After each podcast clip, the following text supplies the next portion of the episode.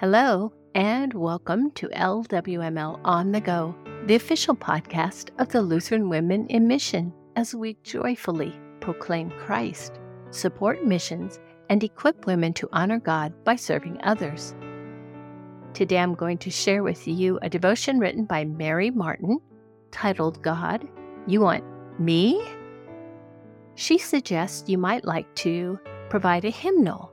At the end, there is an optional hymn for you to sing, Hark the Voice of Jesus Calling. It can be found in the Lutheran Service Book, the Lutheran Hymnal, and Lutheran Worship. We begin by reading Isaiah six eight. And I heard the voice of the Lord saying, Whom shall I send, and who will go for us?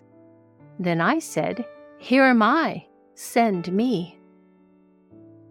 Unlike Isaiah's eager response, my initial reaction when asked to join a Haiti mission team was, Who, me? I'm a hot-headed, socially clumsy, middle-aged adult convert from the backwoods. What credits do I have to offer a team of experienced mission trippers, I thought. I began to formulate an invitation rejection. I'm too old. I'm not qualified. I'm not gifted. What if I lip off, offend someone, and get us kicked out of the country? It could happen. The mission team leader answered my objections with scriptural evidence of all the old, unqualified, ungifted, hot-headed, lippy converts God chose to accomplish His will on earth. It's hard to argue with Holy Scripture.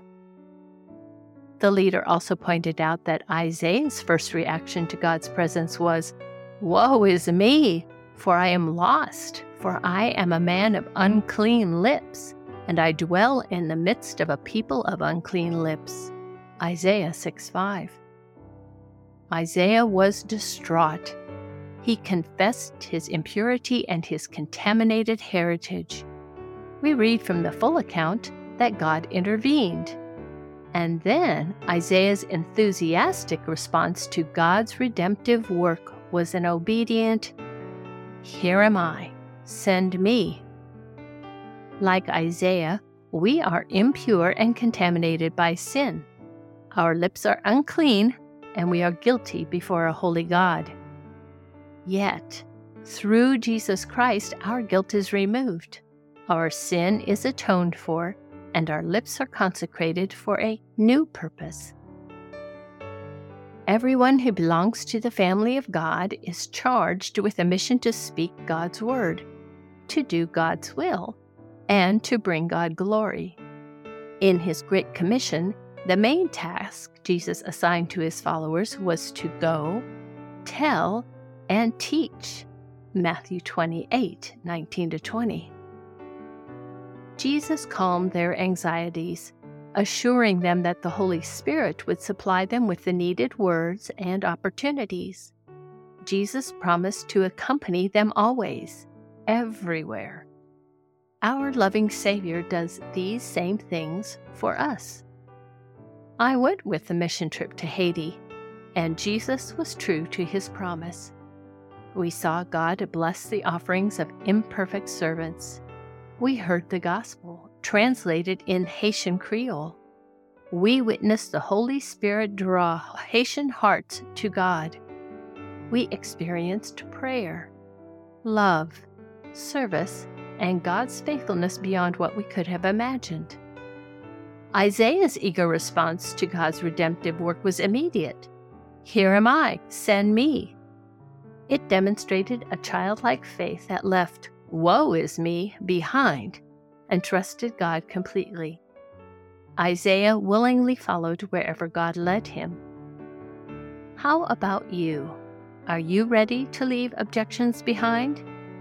God asks us to faithfully tell of Jesus from the intimacy of our homes to the unfamiliarity of foreign lands and in all spots in between.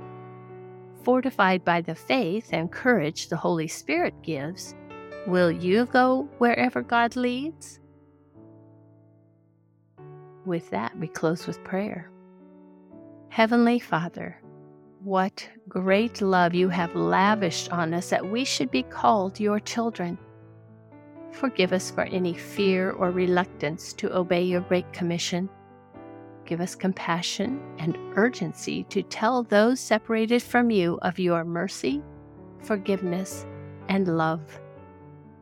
Infuse us with holy boldness to share the good news of Jesus Christ wherever you may lead us. Make us more and more women of great faith and joyful obedience. We pray these things through Jesus Christ, our Lord and Savior, who lives and reigns with you and the Holy Spirit, one God, now and forever. Amen. Now is the time that you could close by singing, Hark the Voice of Jesus Calling. Thank you so much for listening to this episode of L W M L on the Go. If you'd like to check out more of our program resources, please visit us online at l w m l dot org under the Word tab. The music arrangement is copyright twenty eighteen Michigan District L C M S. The hymn, God Loved the World So That He Gave, was arranged and performed by Peter Prochnow as part of the Hymnal Project. The Hymnal Project was made possible by a generous donation from Carl and Patsy Fabry, in partnership with the Michigan District L C M S. You can learn more at the hymnal project dot com. My name is Eden Keith, wishing you a grace-filled rest of your day.